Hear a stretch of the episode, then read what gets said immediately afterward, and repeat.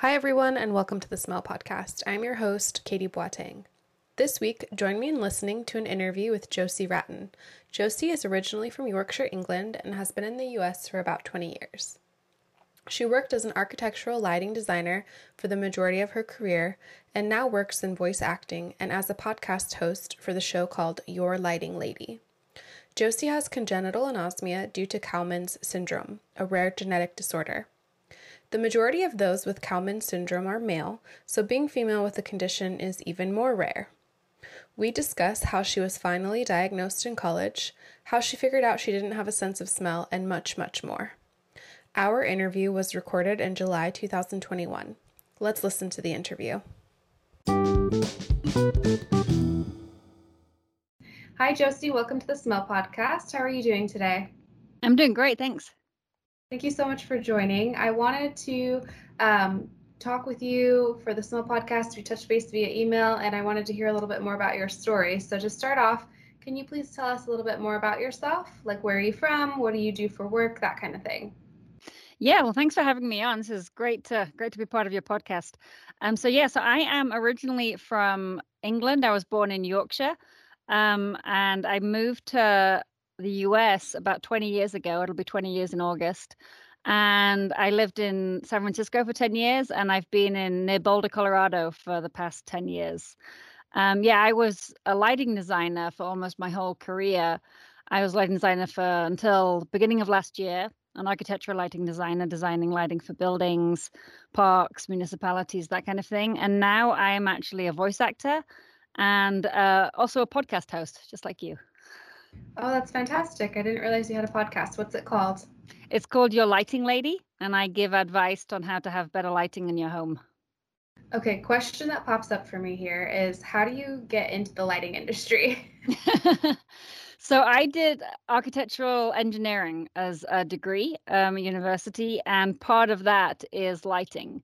So it covers structural, civil engineering, architecture, HVAC, acoustics, all kind of things, and then lighting and electrical is part of that. And lighting was the thing I enjoyed more than anything. Um, so then I looked into how do you become a lighting designer, and that's that's what I've become. So it's pretty small industry. Um, everyone kind of knows everybody in that industry but it's um was fun you know it was a great thing to do for for 20 years i was just ready for something new that's fantastic so can you share with everyone what is your anosmia story yeah so i have congenital anosmia and that's through having a genetic disorder called Kallmann syndrome and the medical term is hypergonadotropic hypogonadism with anosmia if anyone wants to know about that it's called wow. Kallmann syndrome um, yeah, and it's a rare genetic disorder where basically the typical characteristics is a failure to go through puberty because of a hormone deficiency and no sense of smell.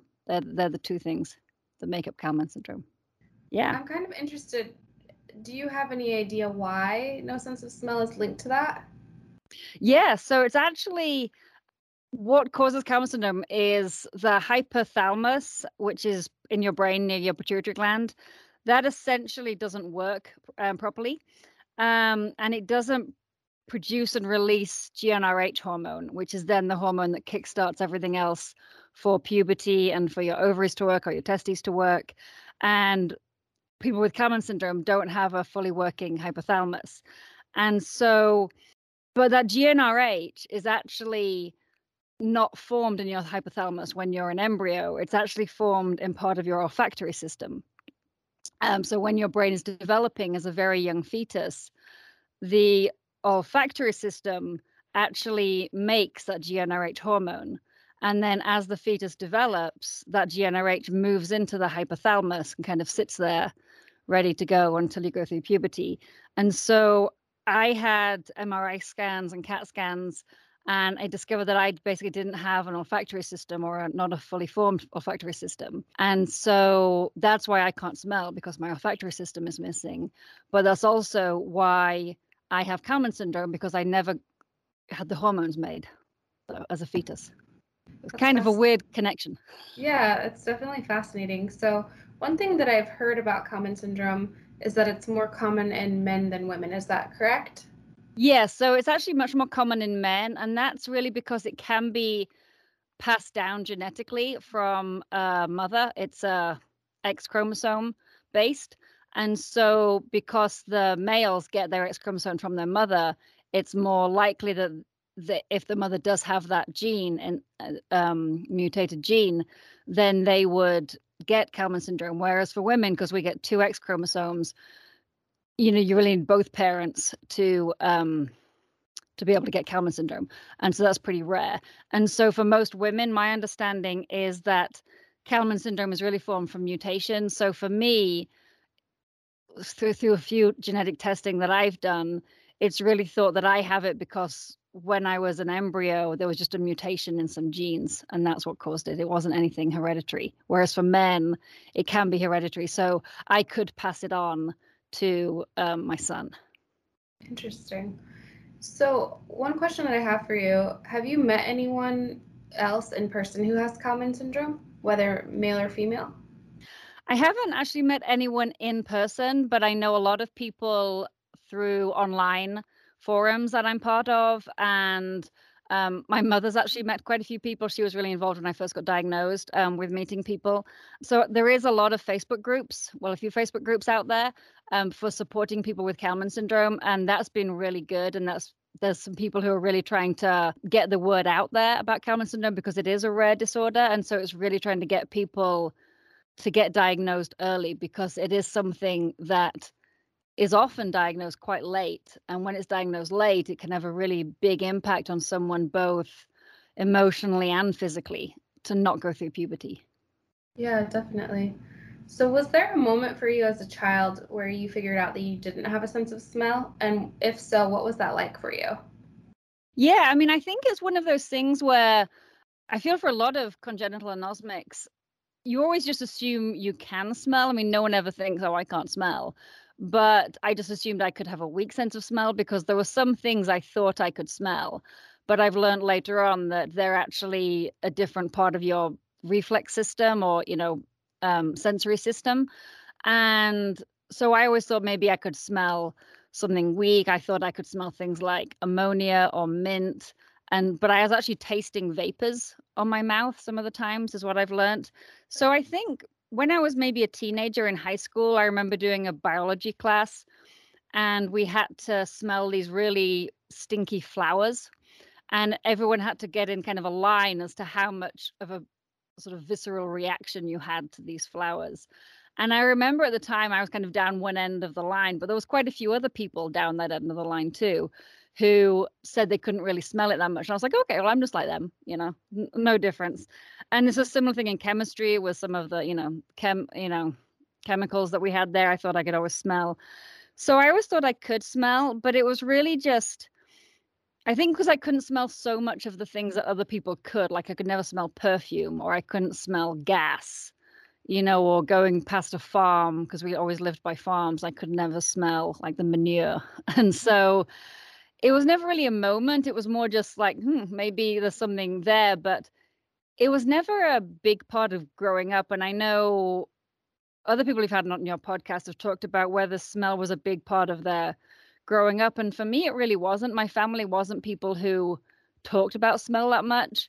I mean, they could all smell. It just wasn't like the major sense that we talked. We talked about taste and flavor and things a lot more so it wasn't really until I actually got to university and some of my friends I made at university were kind of obsessed with smell. Just every day they would talk about smelling something or how amazing this was, you know, and always asking me to smell stuff. And that was really when it almost hit me that it's like, okay, I can't smell and I need to know more about why I can't smell. So I would say it was really my university friends and they almost like kickstarted um, my diagnosis with Kallmann syndrome because I hadn't been diagnosed at that point. So yeah. Oh, okay. So yeah, you didn't realize that you had Kallmann syndrome until university then. Yeah, and I actually went to go see a doctor um, because I couldn't smell. And so I just happened to go see a doctor and part of the university medical clinic. And I said, look, you know, I, I can't smell. And is this a sinus thing? Do I have an injury? You know, what's the testing? And she asked me a few questions. And then it got into the fact that, you know, I didn't have the hormones and I hadn't gone through puberty. And she happened to say, well, there's something called Kallmann syndrome. So maybe you should go to see an endocrinologist. And it was so lucky because I've never met another doctor since who'd ever heard of Kallmann syndrome. So I was really lucky that she had, and she uh, referred me to an endocrinologist who could officially diagnose me. Um, so yeah, that was at, at, university, which is an interesting time to go through puberty, if anyone was wondering. yeah, that is interesting. I have so many questions about that. So, so when you went to the endocrinologist, they were able to assist you with that process then? Yeah, so essentially what they did, well, they did a full smell test on me, you know, where they put a load of like different tubs of various things in front of my nose and told me to bit, take a big sniff and because I hadn't zero reaction to any of them, you know, that confirmed I couldn't smell. And then I had these MRI scans and I had the CT scans and that showed that I had I didn't have my olfactory system, the olfactory bulbs. Then I had a lot of blood work done. That was just seeing what the hormone levels were in my body. So all of those things combined, essentially, he then um, diagnosed me with Kallmann's. And he's I was lucky too. The endocrinologist I saw was one of the the big specialists in England for Kallmann syndrome. So yeah, so then he, I basically started on hormone treatment, and I've been on hormone treatment ever since. Oh, that's so. That's. I'm glad that you had two doctors. The first person who knew about Kallmann syndrome, and the second person who was a specialist in that disorder, who were able to assist you. That's fantastic. Yeah, I was very lucky because I, I do know of people who have struggled, you know, to find people and and to get diagnosed. So no, I, I know I was very lucky, which is it's a shame it was you know, I was 19. It would have been nice if it was earlier, but, but at least, you know, it was it was early enough. So. Yeah.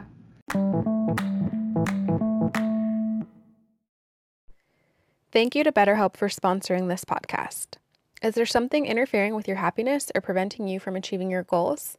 I'm a big proponent of speaking about the importance of mental health because living with a smell disorder can have a significant impact in your life. It can be an isolating and scary experience. I believe in the power of therapy, and that's why I recommend BetterHelp. BetterHelp will assess your needs and match you with your own licensed professional therapist. You can start communicating within 48 hours. It's not a crisis line, it's not self help, it is professional counseling done securely online. There is a broad range of expertise in BetterHelp's 15,000 plus counselor network, which may not be locally available in many areas. The service is available for clients worldwide. You can log in to your account anytime and send a message to your counselor. You'll get timely and thoughtful responses, plus, you can schedule weekly video or phone sessions so you won't ever have to sit in an uncomfortable waiting room as with traditional therapy. BetterHelp is committed to facilitating great therapeutic matches, so they make it easy and free to change counselors if needed. It's more affordable than traditional offline counseling, and financial aid is available. BetterHelp wants you to start living a happier life today. Visit betterhelp.com slash the smell podcast. That's better, H E L P, and join the over 1 million people taking charge of their mental health with the help of an experienced professional. Special offer for the Smell Podcast listeners. Get 10% off your first month at betterhelp.com slash the smell podcast. Thanks again to BetterHelp for sponsoring this podcast. So another question that I have for you to kind of pivot away from what we're talking about right now, but just in terms of food. So growing up, what kind of foods did you enjoy? And do you feel like having no sense of smell impacted you as a child with the foods that you chose to eat? Or did you just kind of go along with what your family had? Or can you talk a little bit more about that? If you think anosmia has had an impact on the foods that you like to eat? Yeah, I think it's it's such an interesting question though, because I think it's so hard to know if my taste is impacted or has an influence because I don't know any other thing. So when people say, "Can I can I taste well?" and I feel like I have a very sensitive taste. I'm super sensitive to anything spicy, anything with pepper. Super sensitive to that. So I always feel I have a sensitive taste, but then I don't know with other foods is it normal how my taste is and and i do feel there's a scale i think the whole population has a scale of of like how well they smell, how well they taste. But I'm sure it did, and I've and I've heard this before with some other anosmics. Is I am quite sensitive to texture, and I think that's quite common with anosmics. And there's certainly a lot of textural food that I certain textures that I don't eat or I don't like to eat. and it's much more about texture for those foods than necessarily flavor. Other than really spicy food, that's something I really don't eat. But a lot of times it's texture. So it's things like bananas or avocados or um, eggplant and like creamy, like cream or ice cream, that kind of texture. I, you know, I have an issue with. But I, I, I do think my taste is pretty sensitive and i for me i've always felt it overcompensated for the fact that i couldn't smell. I think it'd be really fascinating to have a scientific study only with congenital anosmics on taste. Absolutely i agree yeah I you've, I know you you've mentioned that you know Dia Klein and I've spoken with her before for the podcast and Dia does congenital anosmic taste tests on her YouTube video. Mm. And she's she's um, of the same opinion as you that she has an excellent sense of taste. So I am just curious. I think she says that she feels like she has a truer sense of taste than those who have a sense of smell because she's really tasting it without the distraction of flavor. Right. I'm yeah. not sure if I'm putting words in her mouth, but something like that. And that's what's interesting, the whole flavor part of it, because you know people say that the flavor is the is smell, but I feel that I can sense flavor, but am I really sensing flavor or is that just something I imagine? But then I don't know, does anyone really know what flavor is? That's what I I think that's why the research would be amazing if they could really just focus it in on congenital anosmics and really because I think you could really understand taste more more purely and more um, directly if you took away the smell of it and and what is taste. I think it would be an amazing study yeah we should we should pitch that. Yeah i'm not sure who does that but yeah we should we should find those people. Maybe someone at the monell chemical senses center might be able to help us. Yeah yeah that would be great. So another question for you in regards to food is how do you figure out if your food has gone bad? Do you have any special strategies generally i ask my husband. He's definitely my you know as you say my designated no- nose. He has a an amazing sense of smell. He's almost the the other extreme. You know he is so sensitive to smell to an extreme i think and it's almost annoying to me like how sensitive he is to, to smell. So he i generally ask him most of the times but if he's not there and if i don't want to ask him then i i tend to just if it looks bad or if it's old then i'll just throw it away and i won't worry about it but sometimes i'll taste it you know sometimes you pour a little bit of milk into tea and then it just kind of tastes funny. But I mean, you can see if milk's truly gone bad, like if it has lumps in it or something. But I will honestly just, and if someone says to me, oh, this milk's gone bad, if I give like my son a glass of milk and he says it's gone bad, I'm like, okay, I'll just believe him and, you know, we'll throw it away. So I'm pretty fast at throwing away stuff if I feel it's gone bad. But I do rely on my husband mainly for um, food. And also, it's funny. He'll also taste stuff for me if it's if we think it's going to be spicy, and he'll he's my, my like my designated tester as well. That's fantastic. Does your son help you in regard to that ever? Well, we're not sure if he can't smell either. And so that's the issue whether we don't know if he also has Kallmann syndrome. And oh. so he's a bit oh. too young to test right now. It's going to be more when he gets to the age of when boys would go through puberty and he's also a bit too young to truly test for smell because at this age they're not always reliable with their answers. Um, so we do ask him a lot of questions about smell, and because my husband can smell so well, we do try and test him a bit. And occasionally he will say something about smell that surprises us that kind of gives us the idea that he can smell but then other times they'll have no reaction to smell.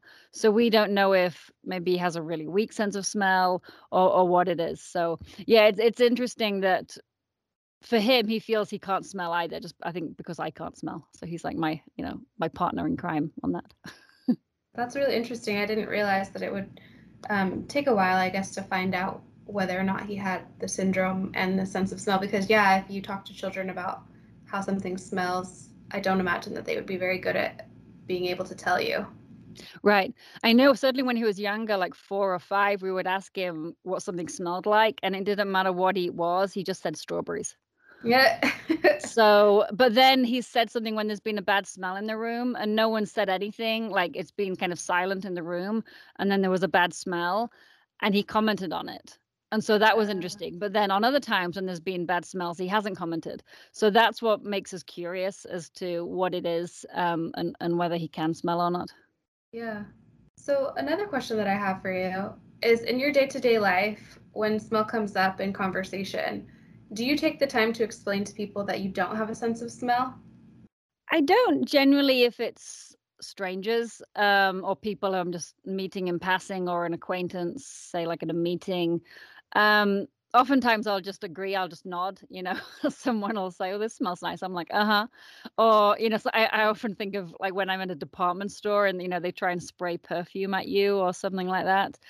And I always just take it and I'm like, oh, that's nice you know because i just i just don't think it's worth it to have a conversation with those people but if it's a friend or if i'm you know somewhere and i'm actually having a real conversation with someone then i might bring it up um, if it seems appropriate i'm not just going to say it out you know out of the blue it's generally i would say it's people who are friends who i know really well who forget that I can't smell, which happens a lot, and, and maybe with you too. And you just have to remind them. You know, they'll I'll be with them and they're like, "Oh, doesn't this smell amazing?" And then they're like, "Oh, sorry," you know, and then they'll remember. Right. It almost takes yeah. a second for them to remember. Yeah. Yeah. Yeah, that's pretty common. Yeah. I actually was in the mall the other day for the first time in a long time, and I walked through Macy's, the department store perfume mm-hmm. counter, and I was just thinking to myself of all of the different stinks in at the Macy's, the smells, I guess, um, at the Macy's perfume counter because I have acquired anosmia, so mm-hmm. I can vaguely remember how like overwhelming that area of the store oh, was. Oh. And now it's just nothing, but it's just curious yeah. to me to compare and contrast the differences. That's yeah, I think that's fascinating. I think f- for me, at least, for the people who are acquired at anosmics, because you know what it was, and and now you don't have it, and you know, I think it's the same for any sense. You know, if some if I lost my eyesight or my hearing, it would be a huge impact on my life um you know versus never having it um so i think it's fascinating especially that i could imagine the overwhelming you know of macy's perfume counter just how smelly that is. That's that's interesting. Yeah it's really stinky from what i can remember just all the different competing um, smells from the different perfumes. Uh-huh yeah. So speaking of that the differences kind of between congenital and acquired anosmia being someone with congenital anosmia, do you self-identify as having a disability? Yeah, that's that's so interesting. I know like Dia's talked a lot about that and other people have and it's definitely something I haven't really ever thought about until recently, you know, when other anosmics have been discussing it. Uh, I think because of I think the term disability has so many meanings and levels of disability and types of disability that to me it's a hard word to wrap my head around what I have, but I don't necessarily disagree about whether I have a disability or not because I am missing uh, really a fundamental part of the human system. I think it's interesting. I, I, would say I'm leaning towards maybe agreeing that it is a disability, but I'm not sure I'm I'm fully there yet. Yeah, that makes that makes sense. I actually really enjoy this question because the answers are always so varied. Mm-hmm. And and you're right. The word itself is very loaded. There's a lot mm-hmm. of negative connotations to the word disability. Yeah, and it's yeah, it's almost. I, I think I was listening to uh, one of your interviews recently, and they said it was like a hindrance, and that's almost where I, I'm at. Is is it's it does impact my life, but I don't know if I would say I'm I have a disability, and I I think it's just understanding what that word means, and I'm not quite sure to me what that word means to me. Yeah, that's totally fair. So, what would you like people who don't have anosmia to know about what it's like having it? I think as we as we talked about before, I think the number one thing for me is to not automatically assume that you can't taste too. I do think that's a super annoying question. And I, I guess I don't blame people for asking that because I, you know people who can smell always associate smell and taste, but it's not about taste; it's about smell. And I would want people to just maybe think about it because to me, it's like saying if someone's blind, saying, "Oh, well, can you not hear?" It's like, well, they're two different things. You know, it's uh, they're different parts of your body. They might be related, but they're two different things. And so I would, like people to maybe stop a little bit and not be so like this is literally the first question you get asked for me at least i don't know same for you was it can you taste? Oh yeah. Um mm-hmm. yeah. And it just that's the most annoying because then you have to go into a whole spiel of like well i can taste and you know blah blah blah. Um so and i guess the other thing is i do wish as we talked about before, the medical industry and the sort of research industry takes it more seriously because I do feel that smell is not taken seriously by doctors, and it's not a a major um, avenue that doctors go down, learning about you know the nose and the olfactory system. And I just think if they could spend more time and maybe money on looking at the causes, the treatments for you know people who have acquired anosmia and then, as we talked about the research into taste and congenital anosmics, I think would be great. I just feel like there'd be better and more informed diagnoses if there was more time spent on it and it was taken more seriously by doctors. Just other anosmics I've talked to how hard it's been for them to get diagnosed with no sense of smell because a lot of doctors will just brush it off and they're like, oh, you can't smell, whatever. There's nothing we can do about it.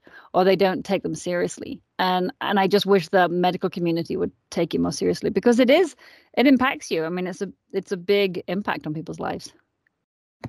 Yeah, I'm actually really curious about what kind of education is provided to doctors in the US and other places around the world, but I just always want to know, and I'm not quite sure how to find out to go about finding out, but what are they taught at school? Like a general practitioner versus obviously an ear, nose, and throat doctor is going to have some more education around smell disorders. Mm-hmm. But even just like what does the general practitioner know or taught about anosmia? And I think the answer is probably very little to nothing. Yeah, I agree, and I, and I've got to assume probably taste is the same. So people who are born without, you know, taste I think because so much is done on the other senses that those are kind of pushed to the side. And from what I understand, is the ear, nose, and throat doctors are kind of the lower rung of the ladder a little bit. At least that's what I've heard from doctor friends of mine in terms of what um, people don't really learn about that much stuff, you know, ear, nose, and throat stuff as much as, as other parts of, of medicine, which is a shame because I think there's a lot to learn there. Oh, I see. Mean, so about. you're saying like um, the ENT specialty, a lot of general practitioners don't pay a lot of attention to that part of it. Yeah. Mm-hmm. Gotcha. Yeah, that was my understanding just from talking to some people who are in the medical field. So yeah, I mean, I think it would just be nice to yeah to understand more about why why doctors don't know about that. I mean, certainly ever since that doctor who diagnosed me at university, I've never met another general practitioner who had ever heard of it.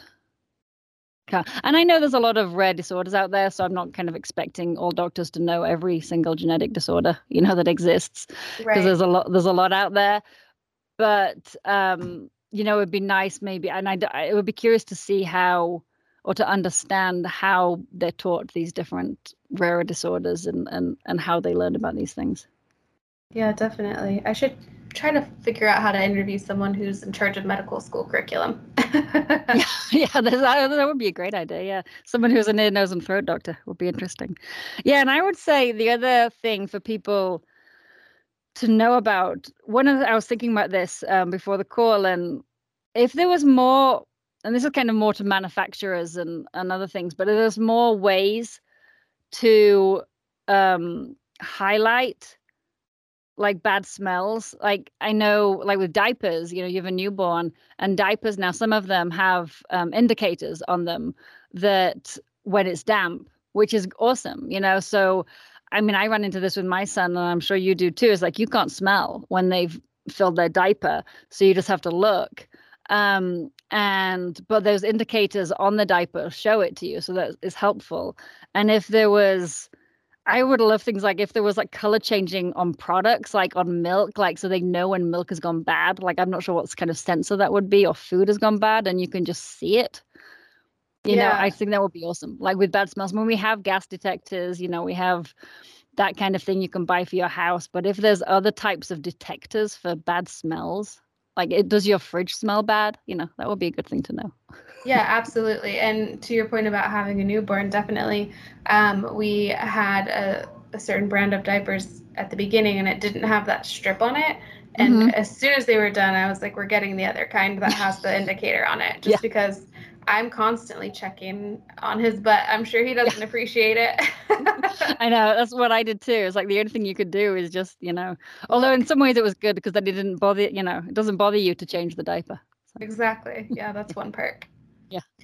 If you could have a sense of smell, would you want one? I think I would. Um, it would be fascinating to get it now, you know, after so many decades of not having it. Um, I think it would surely overwhelm, you know, my whole system. but but I would I'd like to have not a really strong one, like not like my husband who is is so uber sensitive to it. But I would for me what I'm I think the biggest thing that I miss about it is that emotional connection that you hear about that smell has. Um i don't know if it's the pheromones or just that emotional connection to people or places and the fact that i can't smell my son. I think that's that's to me the biggest thing. I don't necessarily miss smelling food or smelling flowers. I don't know if i care that much about that stuff but i think for the people and the emotional side of it and maybe you know if you go to someone's like home that you haven't been to in a long time and it smells of them that would be nice to have Yeah, I agree with that for sure. Um, that's one thing that I definitely miss. There's certain smells that will take you back. Um, it'll trigger memories or just make you really nostalgic, and not having that anymore has been upsetting um, for acquired. And it's just fascinating to me from like a congenital perspective um, that you have not experienced that before Yeah. at, at all. So it's just, I don't know. I'm I'm so happy that I'm in this space still with this podcast and get to speak to people because all of these things come up and I just really enjoy talking about it. yeah and and it's just interesting because it makes you question as a congenital anosmic it makes you question what your emotional connections to people are you know do you have true connections are you really do you have the same relationship or feeling towards people as people who can smell? And you don't know how much of the emotional connection you have to someone is smell or is it other things you know that that makes you like someone? Um and i think that to me is is interesting because i don't know i mean i don't know the answer but i don't know what congenital anosmics are missing out on so one thing that you saying that brings back for me is I read an article a while ago and I just quickly looked it up. Um, it's from Valentine's Day. Nice touch there with the person who pu- published the article, but Valentine's Day of 2018. And the title of the article is If You Can't Smell Him, Can You Love Him? Mm, I'll, sh- I'll have to share it with you and Yeah. um, share it with the podcast listeners. But I just remember when I first read it that it was upsetting to me because I had had a sense of smell and then no longer had one. But it interviews um, like Dr. Dalton from the Monell Chemical Senses Center. It has Thomas Hummel information about him in there. But basically, um, Dr. Dalton says when you don't have a sense of smell, there's a whole level of communication that you're missing. mm. And I just remember not enjoying this article very much. Yeah, and, and that's certainly when I've read things like that about, you know, you'll read an article about, oh, well, you know, when you fall in love with someone, it's the smells that you fall in love with. And it's, you know, it wasn't a medical article, it's more of a, you know, a cosmopolitan type article. But I remember thinking that too. And and certainly when, you know, I started dating, is it is it like, am I missing this whole side of me that I'm never truly going to be connected to somebody? um and it does and it does make me wonder and the same with my son is like what is my connection to my son versus someone who can smell what's their Mm. connection how different is it or is it really more similar than you think like I, you know it's but you don't know because i don't know what that what you get from smell what you get from the pheromones um for that connection but it, it makes me think you know all of my friendships that i have you know family that i have like how much i love them what is that love compared to someone who can smell you know i don't know That would be another interesting and fascinating study. hmm So, Josie, do you have anything else that you'd like to share with listeners? Yeah, I mean, I would just say, just to go back to Kallmann syndrome, certainly for people who are out there, if they are experiencing any kind of hormone deficiency, maybe you have children who haven't gone through puberty or, or you yourself haven't, and you are a late teen or an adult, I think really trying to, and you are struggling to get diagnosed, I think that's one of the goals with the Kallmann syndrome groups is to try and get this um, more awareness of it and to get people diagnosed because I do know people who were maybe in their 40s and 50s before they got diagnosed with it. So, you know, really trying to find the right doctors, you know, if you can. And then if you can't, but you you think you might have something like one of these genetic um, or hormone disorders, finding those support groups online. I mean, I've found these Facebook groups for Kallmann syndrome, and they've been amazingly supportive. And the same with anosmia too. So if you have anosmia, there are support groups out there in um, on Facebook, and the the Fifth Sense charity is a great support group. Um, so really, just trying to put like do more research and look out for those groups and really kind of push your doctors. Try and see an endocrinologist if you know if you think you have some kind of issue there with your um, pituitary glands um, and get it checked out because right now that there is no reason that you shouldn't be 40 or 50 and getting diagnosed with Kallmann syndrome at this point. Yeah that's actually really fascinating to me because at that point if you're 40 or 50 um, not everyone is like past childbearing age for women, but it's at that point where you might be getting towards being past childbearing age. So just would your doctors put you through puberty at that age? It's just so fascinating. Yeah, well, I mean, actually, one of the bigger, more medical reasons for it is actually osteoporosis, because mm. if you don't go through pu- puberty, your bones don't calcify. So that's also, I'm six foot tall, and one of the reasons is because my I, my bones didn't calcify until I went to puberty. So I was 19 or 20 when I stopped growing. And um, and a lot of people, osteoporosis is one of the um, more serious symptoms of Kallmann syndrome, and a lot of people, especially when they're older, getting diagnosed because you really need to be on that treatment to help that. And really, for for men, it's so much more psychologically damaging than for women to not go through puberty because it's so much more outwardly obvious. Um, for women, there's not really that many outward signs um, that you haven't gone through puberty. But for men, like their voices don't drop, they don't grow hair, they don't grow muscle. Um, it's a very psychologically damaging thing, and there's a lot of support out there for men with Kallmann syndrome because of that. Um, because they need to get that testosterone treatment, and if they can get it early, so if you can treat it as a child, then they can go through normal development as if you didn't have it. So that's you're still going to have issues with fertility, but you would you would go through the normal puberty development. Um, so there is fertility issues, both men and women, with that, but that's kind of treated separately than just the going right. through puberty part. Um, so yeah, so I think um, for for men especially, and it's also very hard for men to go to doctors and try and find that treatment and get diagnosed because I think there's a lot of embarrassment, especially if you get to an age where you're an adult and you're wanting to get diagnosed with it because you're kind of embarrassed that you haven't developed and you don't maybe seem as masculine as as you wanted to be. Um, so so it is a it, it's a hard um, disorder to have, and I think particularly more so for for men than for women in my experience of talking to other people. It definitely makes me want to learn more about it since it is such a rare disease or disorder. It would be interesting. Um, just the considerations about osteoporosis, for example, that you just shared. I hadn't thought about that, had no idea. Mm-hmm. Yeah, and it's certainly because it's something I'm aware of. I have osteopenia, which is kind of the the level before osteoporosis. So I get my bones scanned every few years, and you know I take calcium. But I feel pretty strong. I've never really had issues, um, you know, with my bones. So you know that's lucky. Um, but I, I I do know people who who have. Um, so yeah, I think if and also what's interesting with there's a sister disorder to Kallmann syndrome, which is basically people who can smell but have all of the other symptoms of Kallmann syndrome. So it's it's not Kallmann syndrome is with the no sense of smell. Um, and then there's a sister one which is called CHH, um, but it doesn't have anosmia with it. Oh, that's also fascinating. Mm. So Josie, how can listeners find you on social media?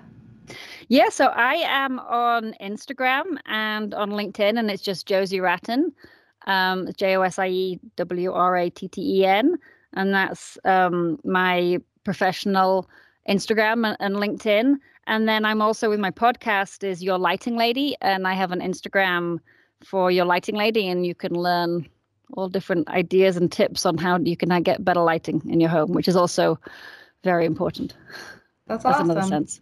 Yeah, I'll make sure to include all of those links in the episode notes so that people can get connected with you.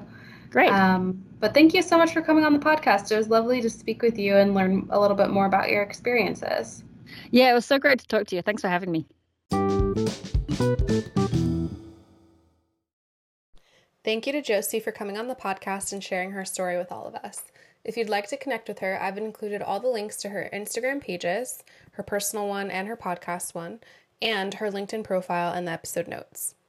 If you'd like to learn more about Kallmann syndrome, I've also included a link to additional information on the NORD or National Organization for Rare Disorders website in the show notes.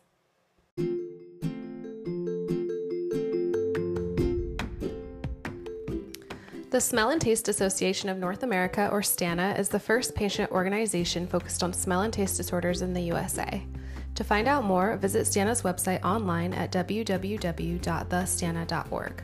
We've raised enough initial funds to start the process of establishing as a 501c3 organization, so thank you to everyone who has donated so far. We are still raising funds to help pay for startup costs, so if you'd like to help, you will find the fundraising website online via GoFundMe. Link to donate will be in the episode notes. For any questions, or if you'd like to get involved, please visit the website or email us directly at info at thestana.org.